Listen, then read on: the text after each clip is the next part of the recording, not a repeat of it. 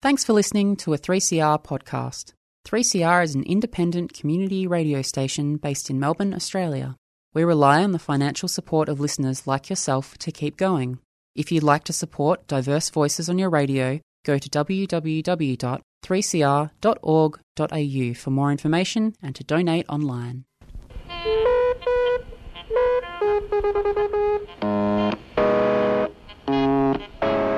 The SUWA Show, Squatters and unwaged airwaves.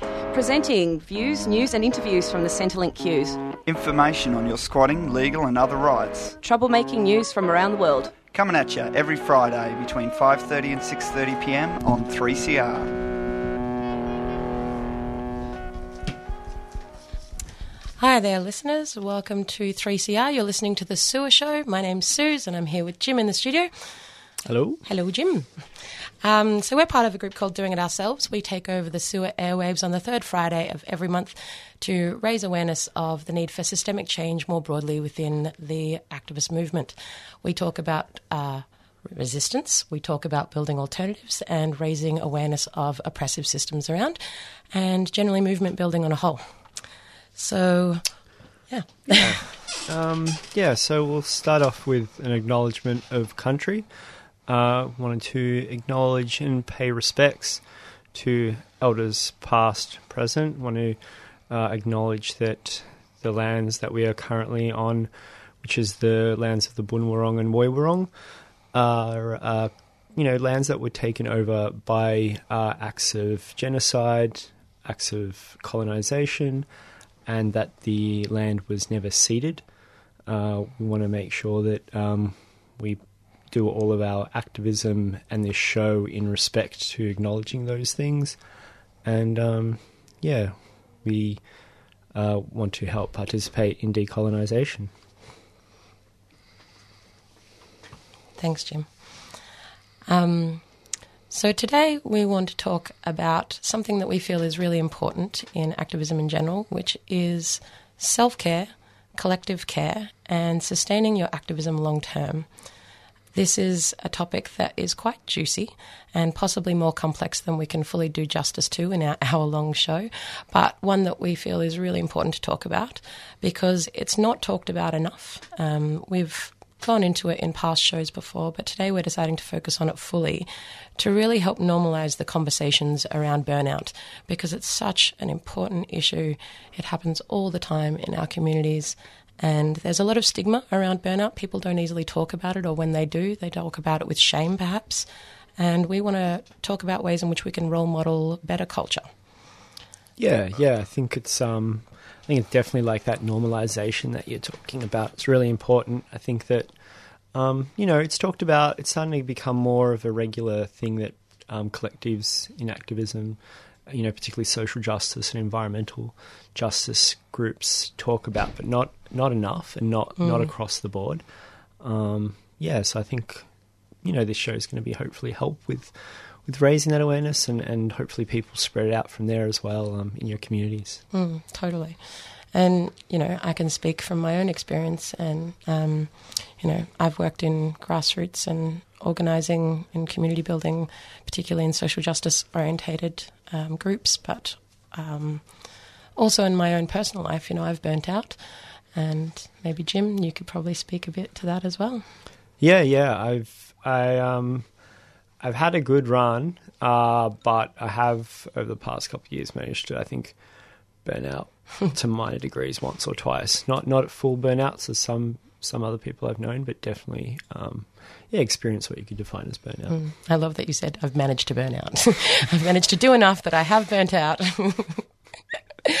um, yeah, and you know when I said earlier that this is a really important topic, um, it, it is there is a quite high rate of burnout in activist communities. There's a bit of research out there that talks about the average activist, you know, lifespan of being only a few years, and you can see that pattern once you've been a bit of a long term activist. At least that's my experience. Jim, is that yours? Yeah, I've definitely noticed that. Um, yeah, the yeah average about two two and a half years before you start to see people pulling away, and I think yeah is that that people jump in with a lot of passion, they they dive in and take up as much as they can, say yes to everything, and then um, yeah, this this wearing them down of of, of pushing at 100% capacity for too long. Totally. And like that gung ho mentality of jump in, like obviously there's a lot of urgency in the work that we're all drawn to do. There's, um, you know, there's climate emergencies, there's indigenous oppression, there's, you know, animal oppression. There's so much that we're all passionate about and we feel the need to fix now. So there's real sense of urgency that draws us to throw it all in. But it isn't necessarily sustainable long term. And that's something that's pretty difficult to really bite off as well. This long term, the haul, you know, the long haul of activism can sometimes just be a bit even daunting to acknowledge because when you do, you sort of feel a bit overwhelmed just in itself. And for me personally, I've had to hold a lot of space for that because um, it's not just about fighting to save the world and yay, we get to move on to the next thing. This is actually like for me a, a life passion and something I've had to really work hard to integrate into my theory of change, this self care mentality, because it needs to be joyful for myself to want to do it long term, but also because who wants to join a movement that's, you know, constantly burning out? Um, and we need to make those conversations happen around the fact that this is not necessarily an overnight fight and that we want to make it sustainable but also make it joyful for ourselves and for others. Yeah, yeah, totally. I think, you know, come into it and be the tortoise, not the hare. um, you know, it, it is a long battle. And I think that's the thing is, um, yeah, so many people come into it going, oh, we need to have big change within a year or two. We need mm. to have big policy changes or on this or that. And it's like, that's definitely the ideal, and we're all mm. aiming for that. But unfortunately, a lot of us, in, uh, you know, that have been around for for you know as long as we have start to see that it's it's a it's a slow burn and you you have your wins along the way but it's definitely something that's going to take potentially decades and mm. you just kind of have to go okay am I going to jump in and then do my bit for a year or two and then jump out or I, do I want to do this sustainably do I want to be part of this long mm. historical movement and and invest my life into it and and just have it as part of my life rather than making it be my life. Yeah, that's a really interesting point. Like your identity construction that gets created around it a little bit, or like what you see yourself, or how you see yourself in in the bigger movement. Like, because it's totally valid for someone to be like, "Yep, I want to commit a year or two to this, and then I'm going to jump back out and I'm going to do other things in my life." Um, but you know, as you said, the older generations, like I feel a bit like you, like I'm being like one of those older fuddy duddies, like back in my day, you know. But when you've been doing uh, this work for a while, it, it can be a bit disheartening as well to see a lot of young people come in and throw themselves in full blown and you know Jim, you and I are we're a bit older, and you know we've seen a lot of people come and go. So we want we want friends. We want we want friends who are there with us and comrades who are um, committed, but also, yeah, yeah, communities. Yeah, and it's you know it's finding those drivers. I think like the thing with um, work and people are able to to do you know whatever employment for for decades on end because they've got that I guess financial uh, reward coming in, whereas there's less of that or, or none of that within activism. So you have to find other ways to to motivate yourself. And if you push yourself as hard as you would a job, um, but without getting anything from it, really, um, yeah, you you tend to see that people just lack that motivation. And so finding ways that you can um, yeah, incorporate it into your life, but make sure that you leave room for those other really important, nourishing things as mm. well. Whatever it is that nourishes you in other ways, um, yeah, make sure that you don't forget that because it's easy to. Totally, so easy to. Even for people that are working long term, full time,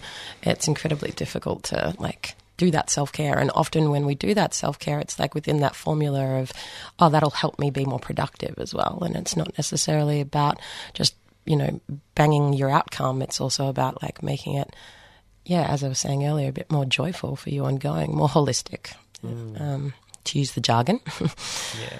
Yeah. And um, yeah, I feel as though we've got a lot here to like jump into. So maybe before we jump further in, we'll jump to a CSA, which is a community service announcement for those outside. And whilst we're just quickly talking um, about community, I just want to remind you all that we're on 3CR, which is a community radio, which is run by community for community, and we need community support to help uh, us keep going. So recently we had a radiothon at 3CR um, called Fight for Your Mic, which is still ongoing because people um, needing to stay on the air are still, unfortunately, we're needing some money from people to support us. So if you're feeling inclined to support the work that 3CR does, which is amazing, amazing topics by amazing presenters, then please call on 9419 8377 and you can pledge to 3CR. And we'd love you if you feel inclined to pledge specifically to the SUWA show. Um, so when you call, please tell them that you're pledging to support us Yeah, and, and good to know that that money isn't going to us. It's not going to wages for us to do this. Um, that money goes to the station for the general runnings and upkeep of the station. You know, there's, there's, there's a lot that goes into running a radio station. So, um, yeah, we'd be really appreciative for any of that money to come through. Totally. Thank you so much. And stay tuned for a community service announcement. The 2018 Melbourne Anarchist Book Fair is on the 11th of August at the Brunswick Town Hall. Stalls, books, projects, and organisations fighting for a better world, here and abroad. Come for the stalls, stay for the workshops. Topics ranging from Indigenous struggles and decolonisation, climate change, anti racism, unions, feminism, refugees, Anarchy 101, and so much more. Interested in a stall? Email us on info at amelbournebookfair.org. That's info at amelbournebookfair.org. Or message us on our Facebook page, Melbourne Anarchist Book Fair 2018, a 3CR supporter.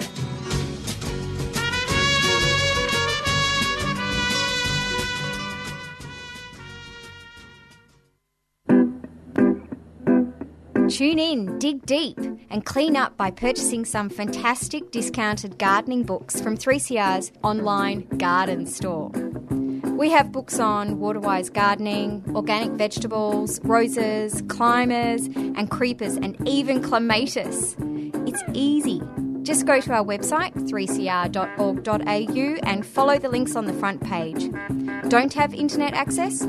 Call the station during business hours between 9 and 5, and we'll post out a catalogue in the mail. All proceeds help keep Melbourne's favourite gardening show on air for another year. Tune in 7.30am every Sunday morning.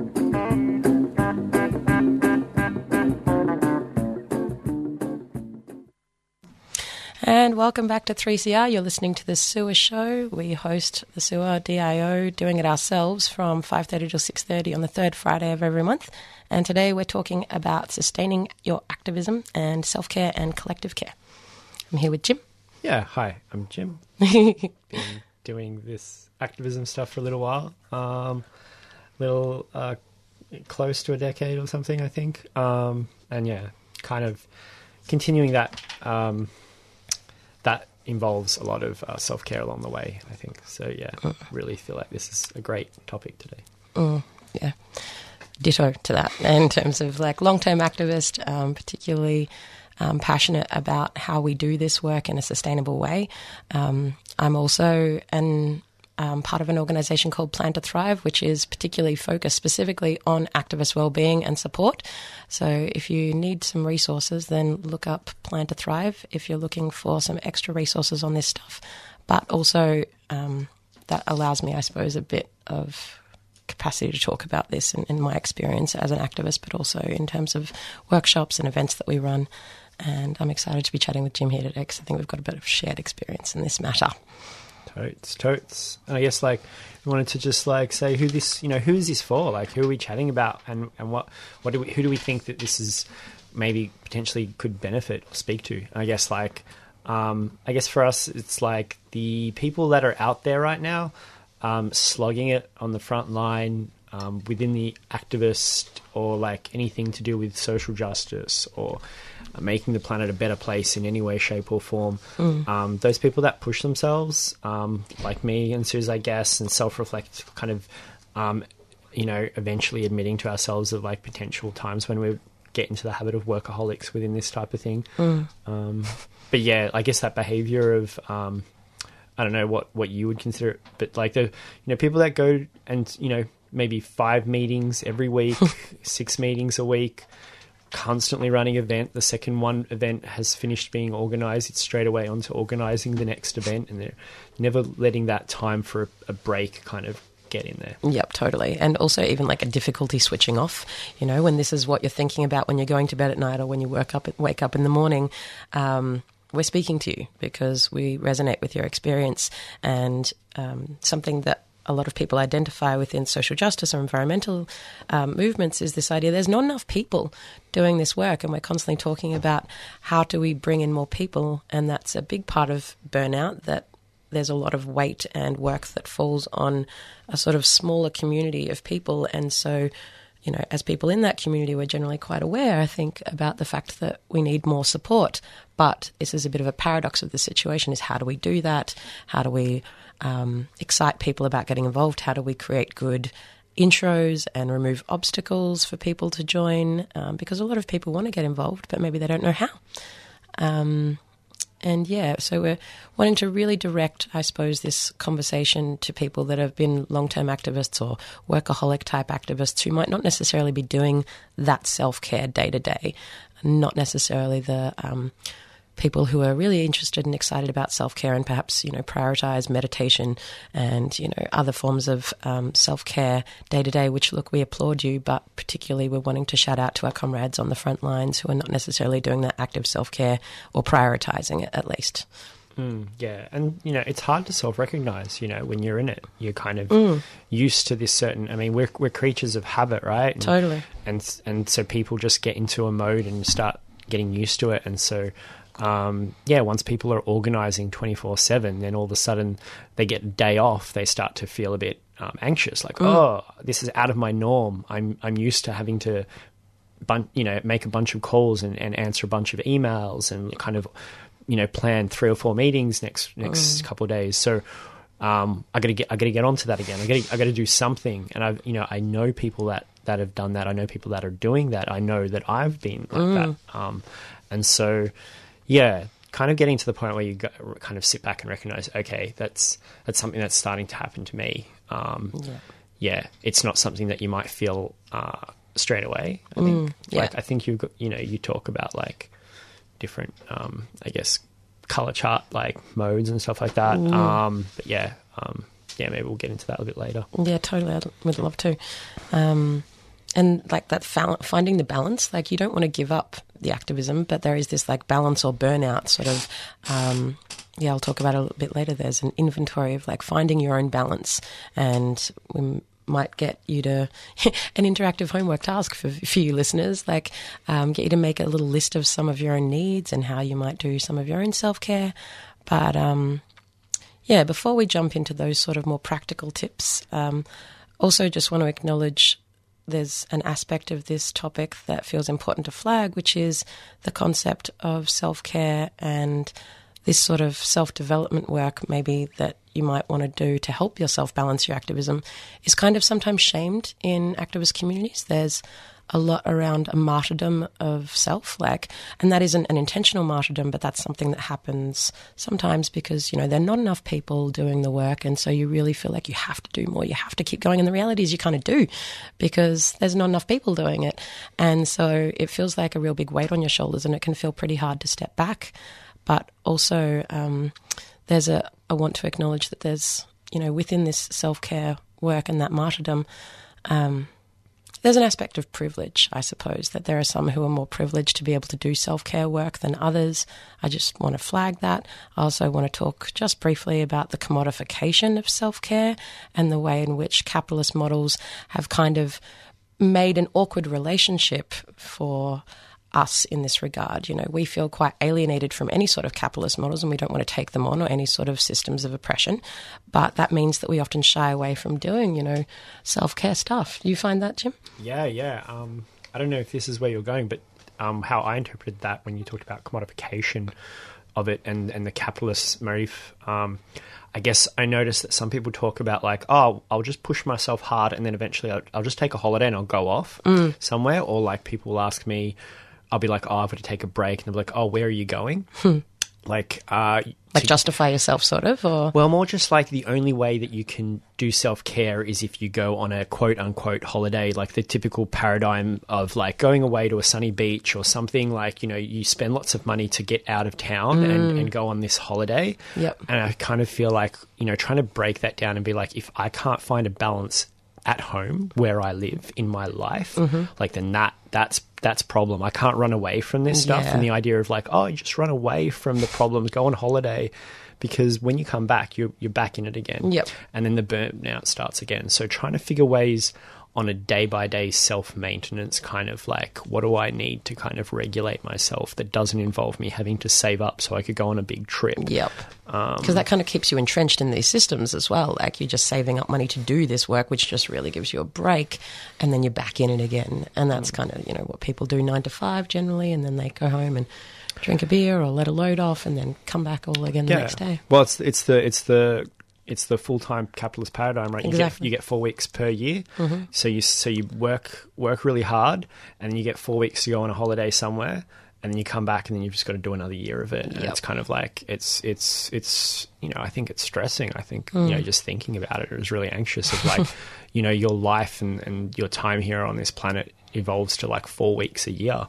Um, you know, we should we deserve more than that. I Yeah. think as humans, as as creatures, as as life forms. And, yeah, it's life forms. yeah, Desperate and- little life forms. yeah, and you know, finding ways to to make sure that we find that that holiday within within our lives, within our current you know surroundings, within our friendship groups and our social circles, finding and our, and our own geographical spaces. Mm, and not even thinking of it like a holiday, you know, it should just be part of integrated self being, you know, not this holiday construct where work and holiday, like, yeah, let's kill the idea of work, you know, um, and the mythology of work, you know. We have a great scene, by the way, look up mythology of work. Um, and yeah, I, it actually wasn't what I was speaking about, but I love the way you took it because that's really relevant as well. Um, I was sort of more in talking about the commodification of self care, as in like um, all of the self help gurus that are out there these days, and the sort of upper class privilege that. Um, might enable easier access to self care modalities like people, you know, talk about yoga and all of the cultural appropriation and the problematic aspects of different modes of self care. And we're not so much advocating for that, obviously. That's obviously not where our politics lie. But also, I don't personally feel like it's um, very integrated. It can just end up being much like Jim was talking about with like, you're just taking a holiday, you just go into a class, and then you're going back to your everyday. Um, and also, you're feeding money into a system that might not necessarily be helpful or healthy. Um, so, yeah, that's a bit of a nod to some of the potential problematic issues with this sort of self care and sustaining activism. And maybe that's a little place to take a pause and jump to a tune. And then we'll come back in with some more juicy practical tips. We're going to be listening to Tom Petty. Yeah, I really like this artist. Um, I think unfortunately passed away recently, which is really sad. oh, that's really sad. I know. Um, I hope I'm right on that, but I believe I think I think that's what I've last heard. And um, yeah, um, probably you know I don't know. Maybe I'm a bit daggy, but I really like Tom Petty. I Mm. think they I think they're pretty cool. You're just the great amount of daggy, by the way. so this song is called "Learning to Fly," which we thought was a little appropriate. We're learning to fly with Tom Petty. I am Suse, and I'm here with Jim. Hello. We are from Doing It Ourselves, and we host the SUWA Show on the third Friday of every month. Feel free to call 3CR or visit the website to pledge support of us and our fellow 3CRers because some amazing stuff happens here, and we appreciate your community support to help us keep doing that. So, today we are talking about self care, collective care, and burnout and sustaining your activism. So, some juicy topics that we're covering, and we wanted to get into a bit of the practicals. So, what is burnout? Yeah, yeah, I think that's a really important thing. If like you're talking about something, like what is what is the thing we're talking about? What is what is this weird word called burnout? So, yeah, I mean, it it looks different for everyone, right? Mm, totally looks different for everyone. And maybe it'd be useful for you to just have a quick like mental checklist for yourself. Like, what does burnout look like in you? Because it looks different in everyone, as Jim said. Um, but the academic definition of burnout is essentially a state of acute stress or almost similar to post traumatic stress disorder or depression. And it's based on your ongoing or cumulative chronic stress. Um, Yeah, there's like kind of, I guess, like, you know, the summation of that is like when you're working at length for a long period of time and you've got that load on you and that on your shoulders and feeling like that that stress is constantly there and you're you're, you're solving problems but as you're solving problems new problems are going and you, you keep pushing and pushing and pushing all that stuff accumulates it goes Totally. somewhere right Yep. and um, yeah, it manifests as this stress inside that like starts to become burnout. Yeah, totally. And can be like really physiological as well. So for some people that might look like, you know, anxiety or depression manifest or like anger or more stressed. And that can have obviously lots of different sort of outcomes. But like physically, obviously, that really takes a toll on your body. Um, and, you know, trauma, if you look into trauma sort of theory, a lot, there's a lot there around how it really locks in the body and how we need to get better in modern society about unpacking those traumas like as they happen to us so that they don't become integrated into who we are and carry that around and also like can have little ripple effects on our communities as well. Often it's like one person burns out and then you see there's a culture of burnout in groups and certain communities that can be pretty potent. Yeah yeah. And it's you know it's the, you know what that means and what that manifests and looks like is essentially you stop doing the thing Yeah. that you really were enjoying in the first place and putting all your time and energy to is it it gets to the point and that's how I noticed when I started burning out whereas where I I started not wanting to do that anymore I didn't want to do Yeah. activism I started to fear it I started to feel anxiety whenever I thought about having to organize um and um, yeah, just wanting to pull back emotionally. And I think that you know that's not what you want. You know, Mm. No. you're putting all this time into it. Um, that's the last thing you want. So, so I guess getting to the point where you stop yourself before that happens really, really important. Totally, totally. Really well said. When it starts feeling like a chore instead of something that you want to do, that's a sign that you're not happy in it, you know. And it takes a while to recognize that and getting better at noticing those preemptively is something like I'm still working on, but I feel a lot better about it than I did a few years ago. Um, but it's taken a lot of concerted effort. Um, there's some you know things that can kick off burn off as well. Like so often there's a bit of a, a loss of hope. Sometimes the reality of the long-term nature as we were talking about before it's a bit of a long haul movement.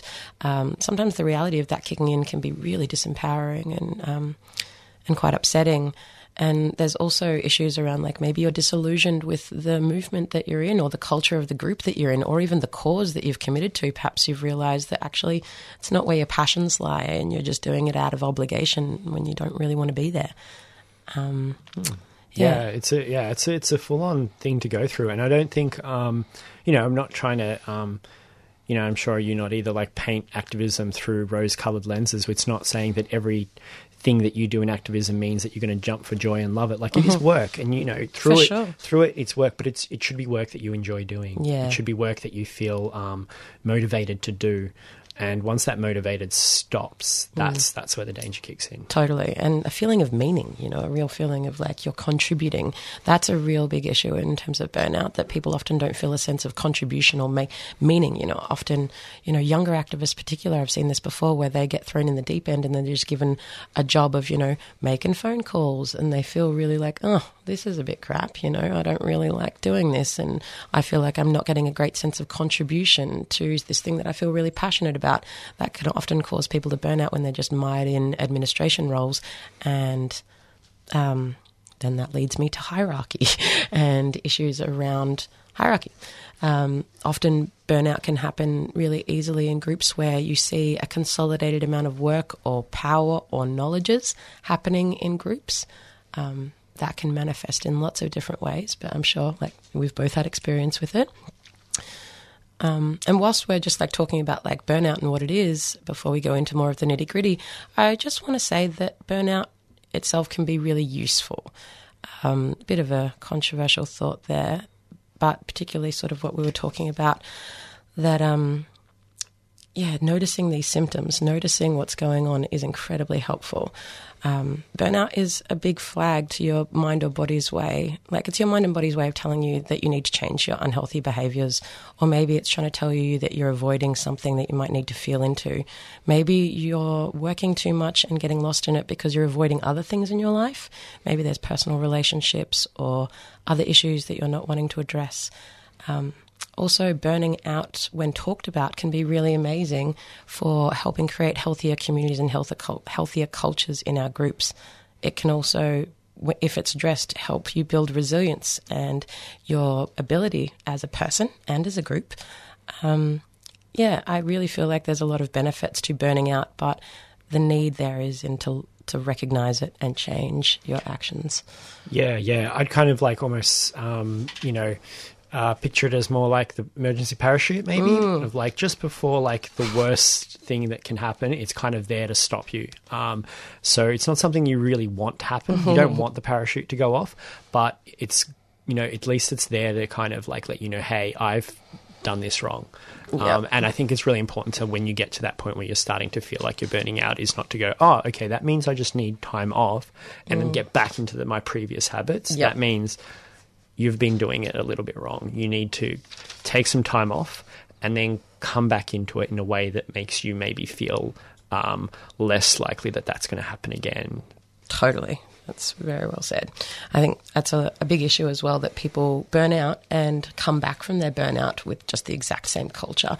And often people come back from burnout too soon as well. They are excited to rejoin the movement or be with their friends again.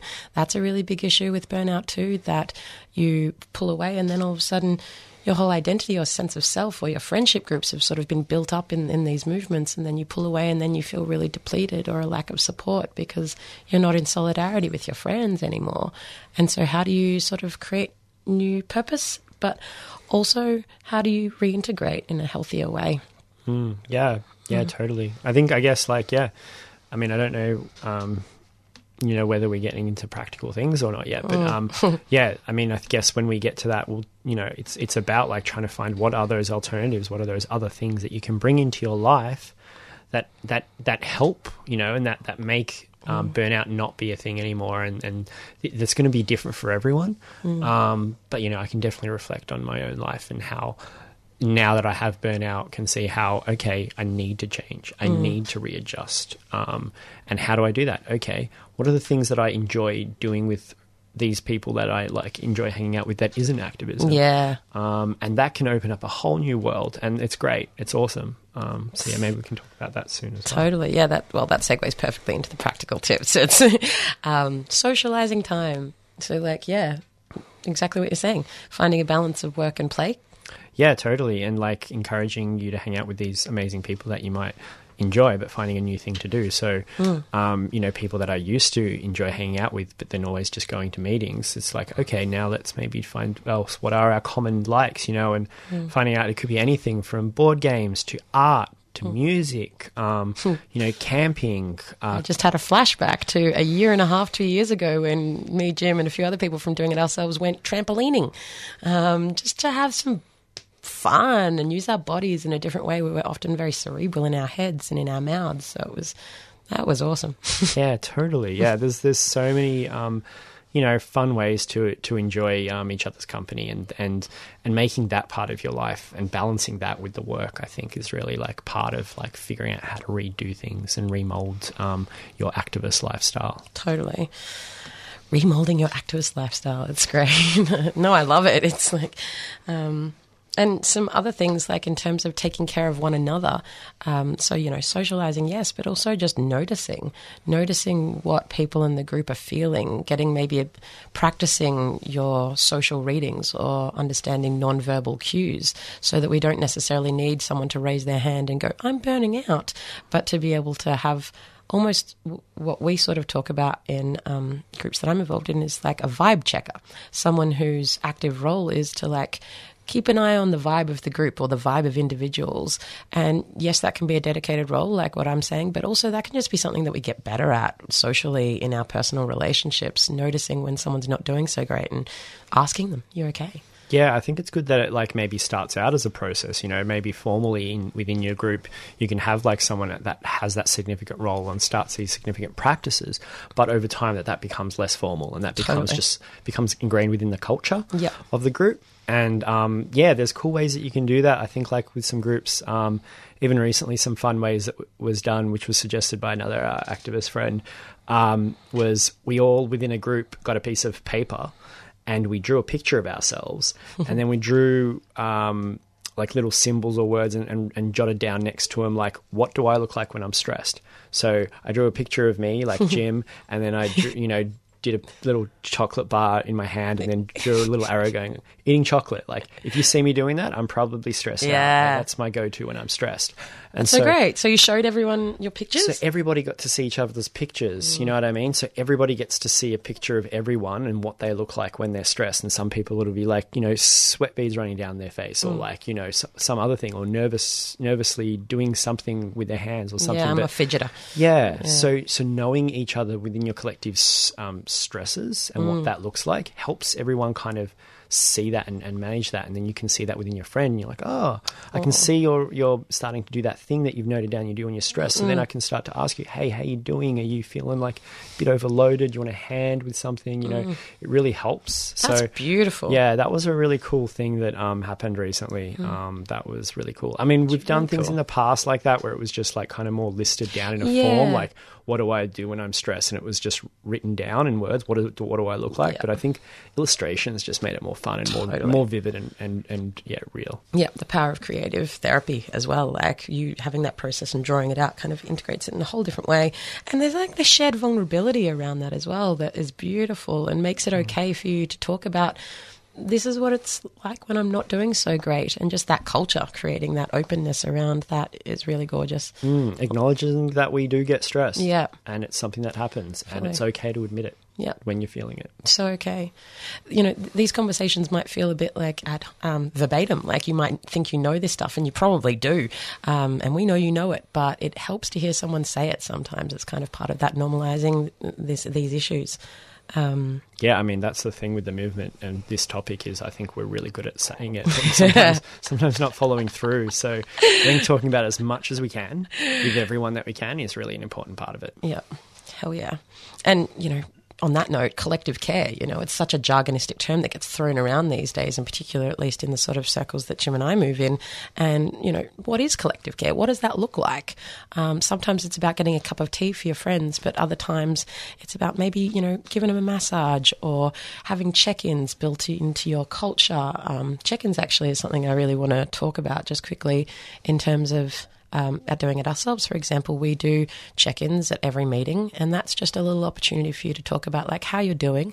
So we alternate between capacity check-ins slash personal check-ins, but we also do something called a hierarchy check-in, which has been pretty amazing for us keeping check of any emergent hierarchy that's evolving in the group, just to keep talking about it and normalizing that at the same time as yeah, creating creating space for others to step up and noticing maybe when someone's got a bit too much power because um, consolidation of power or knowledges or communications or ideology um, in a group can cause burnout in others. If someone feels like their contributions aren't as valued as someone else, they're going to feel less empowered and excited to continue to participate. And that creates a further consolidation of power. You know, the more and more that one or two people have control or a few people, the more that others burn out. And the irony is the more that the those core people burn out as well because they're taking on too much because no one else wants to contribute. Yeah, yeah. I've um yeah, I've been in groups where that's happened where someone may have taken on a, a more um central core role and taking on a lot of responsibility and the pressure of that mounting on them and seeing that like Yeah. weighing them down. Um, You can actively huge. see it. Hey, it's like in their shoulders, in their eyes, in their face. Yeah, and the way they communicate, and you know, I've I've heard people say, "Oh, you know, I feel like you know, I feel a bit of a failure." But when things go wrong, it feels like it's on their shoulder. It feels like it's them, and so Yeah. it's not a great place for any of us to be. Like to, to put ourselves in the center of a of a group, because then the weight of the group goes on your shoulders. So it's not. It's probably not the healthiest thing. Totally. Yeah. Um, and, you know, the ways in which we can sort of work to dismantle those hierarchies or um, unhealthy cultures is just like having more communication around it, being able to notice it without repercussion as well. Um, so there's a transparency that needs to sort of be prioritized around these conversations. And they're pretty difficult conversations to start off in a group initially, but in particular, if there's a bit of a um, a momentum. You know, if a couple of you are bringing it up, or if one person brings it up and then someone else supports this need, then it starts to become a lot easier. Um, I found in, in my groups that I often was a person vocalizing these issues, but then that enabled other people, it gave them permission to vocalize their own discomfort in these things. And then that shared effort has meant that we've created some really great cultures around it. Um, so yeah, just quickly to flag, just or reiterate that there needs to be like an equity or a shared um, division of work, and to reiterate, we don't want to continue to replicate these alienated labours of these systems that we're trying to dismantle. That feels really core. Yeah, so it's all about balance, right? So Hmm. if you feel like you're taking on a lot of stuff, find ways to step back and learn to say no, which is really hard. I know that I found years, like a long time, and I'm still not that great at it, but Hmm. finding out a way to say no and hmm. step back. And if you're not taking on much and you've got more capacity, stepping up and saying, "Yeah, look, I can, t- hmm. I can take a little bit more. Like I've got capacity," and that's like part of that collective care of helping out because every task that you take on is a task maybe that someone that's already got a lot on doesn't have to do. Hmm. So it's just like way of equity and balance and making sure that we all don't burn out by everyone kind of chipping in a little bit Yeah. um, within your own limits and capacity, of course. Totally, because obviously we're advocating for self care. So, you know, don't take on when you're not able to, but also maybe recognizing there's different um, different types of contribution as well. You maybe could contribute in another way, but also there's a lot of people who are just burning themselves out at the top. And, you know, I'm curious about like when you said, Jim, that's something that you're getting better at saying no. Why didn't you say no? Or why, you know, why do you struggle to sometimes not, not, why don't you say no? Yeah. Um, good question. And, you know, it's a complex one like every, anything, I guess. Um, you know, a combo of not wanting to disappoint people, combo of feeling like someone that needs something done and not wanting to let them down. Um, I guess a combination of thinking you can do it at the time, kind of maybe not really being a bit honest with yourself. Yeah, I think that's No. huge. Not really just analyzing how much you can do and what your limits are and maybe kind of looking at things like you're, you've got limitless potential mm-hmm. and maybe just just acknowledging hey i, I have li- limits mm. and, and thinking about that before getting knee deep into into um, organizing is like Totally. really kind of checking in with yourself and going okay what are my limits? And maybe i should verbalize that not only with myself but s- some other people mm. as well so that um, it makes it a little bit more real Yeah, totally. Um, and real for the group as well, because there's those individual limits and capacities, but also what's the group capable of? Um, maybe the group, whatever your group is or um, community, that you might be taking on more than you can chew. You know, maybe there's only five of you and you've got these big dreams, and so you're continuing to push yourself and burning out, wondering why you're not achieving them.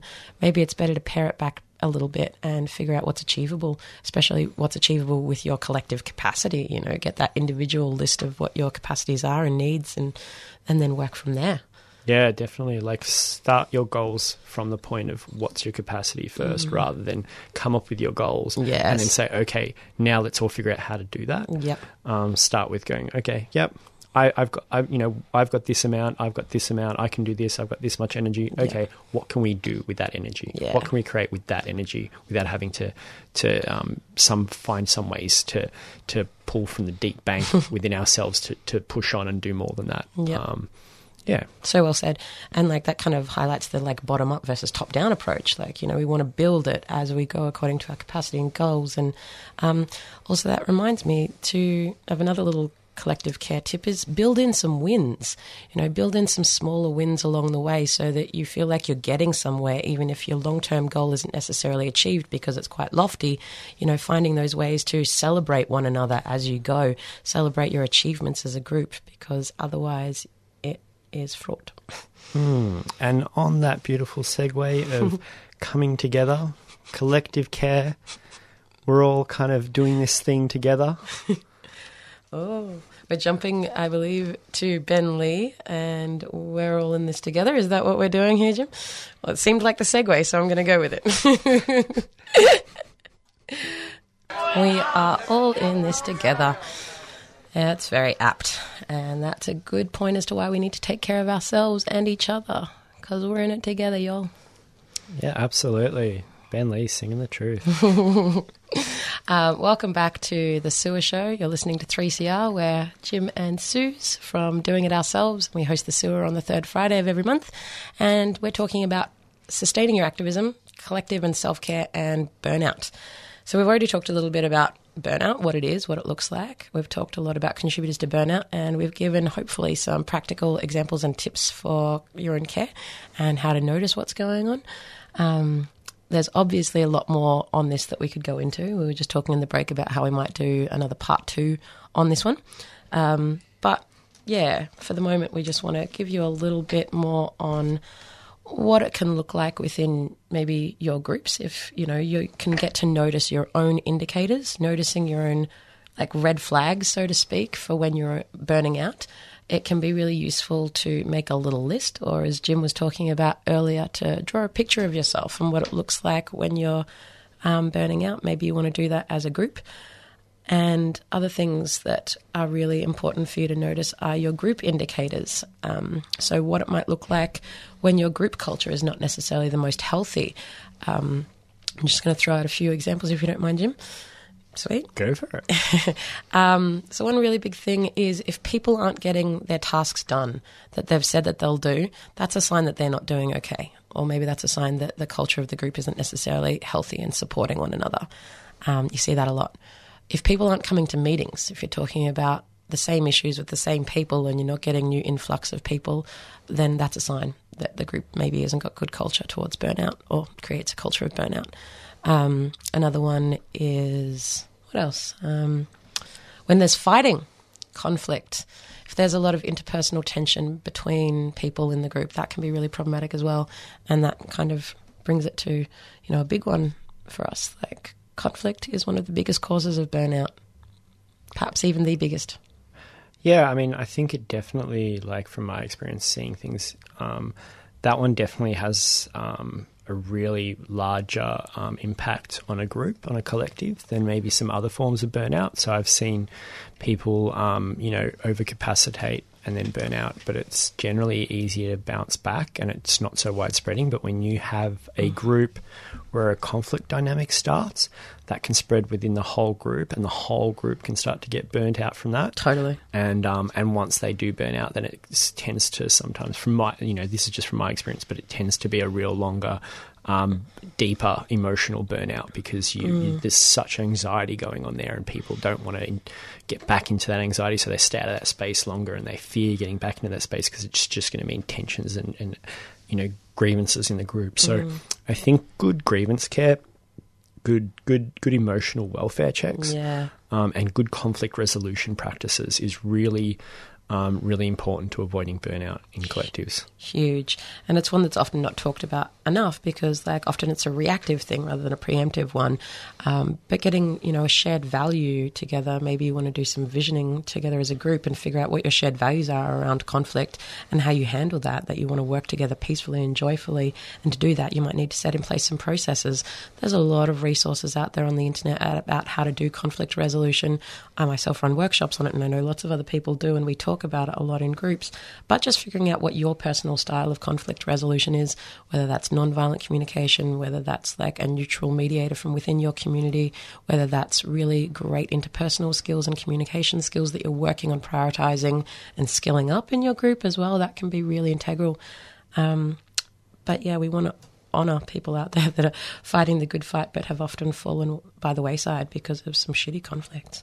Yeah, I think I think the the keys really for that stuff is like come up with some processes before any you know beforehand. Mm. Um, preemptively and practice them a little yeah, bit. Yeah, practice. Practice them. Have some role playing. Mm-hmm. Practice it on some small issues, you know, little things. Um, Hypotheticals, even. Yeah, just little little fun things that are easier. So then, when um, when something does happen in the group, mm-hmm. it doesn't get to the point where I've seen where everybody just freezes and doesn't know what to, you know, you just don't know how to react. Mm. You kind of go, okay, I don't know what to do now mm. because I don't want to make things worse. Yeah. So everyone just does nothing, and then that that obviously doesn't solve anything. So.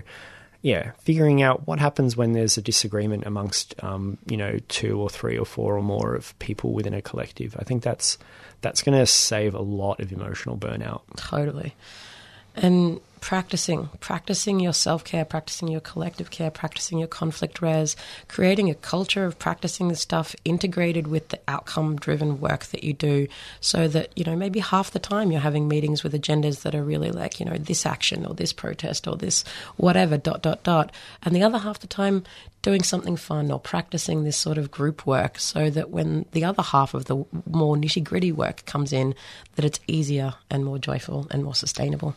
Mm, definitely. Mm. Yeah. So I guess you know, we're going to have to round off the the convo. It's it's you know it's so juicy. There's so much to say about it, and I guess you know we'll probably come back and maybe in a couple months and and talk about this again and open it up because there's so much to say. Yeah. Um, but I think like maybe some things that we can say is like you know if hopefully you don't reach it burnout. You know that's the aim is like hopefully you get to that point where you're like not getting to the red when you're getting to the orange and you realize it's coming close and you stop and, and act then. Yep. Um, but should you, I guess, um, not be able to see it happen and get to that point, that maybe start, there's some ways to reach out and options of like, how do you uh, deal with that process and, and who can you contact? Maybe we could talk a bit about that. Yeah, very good point.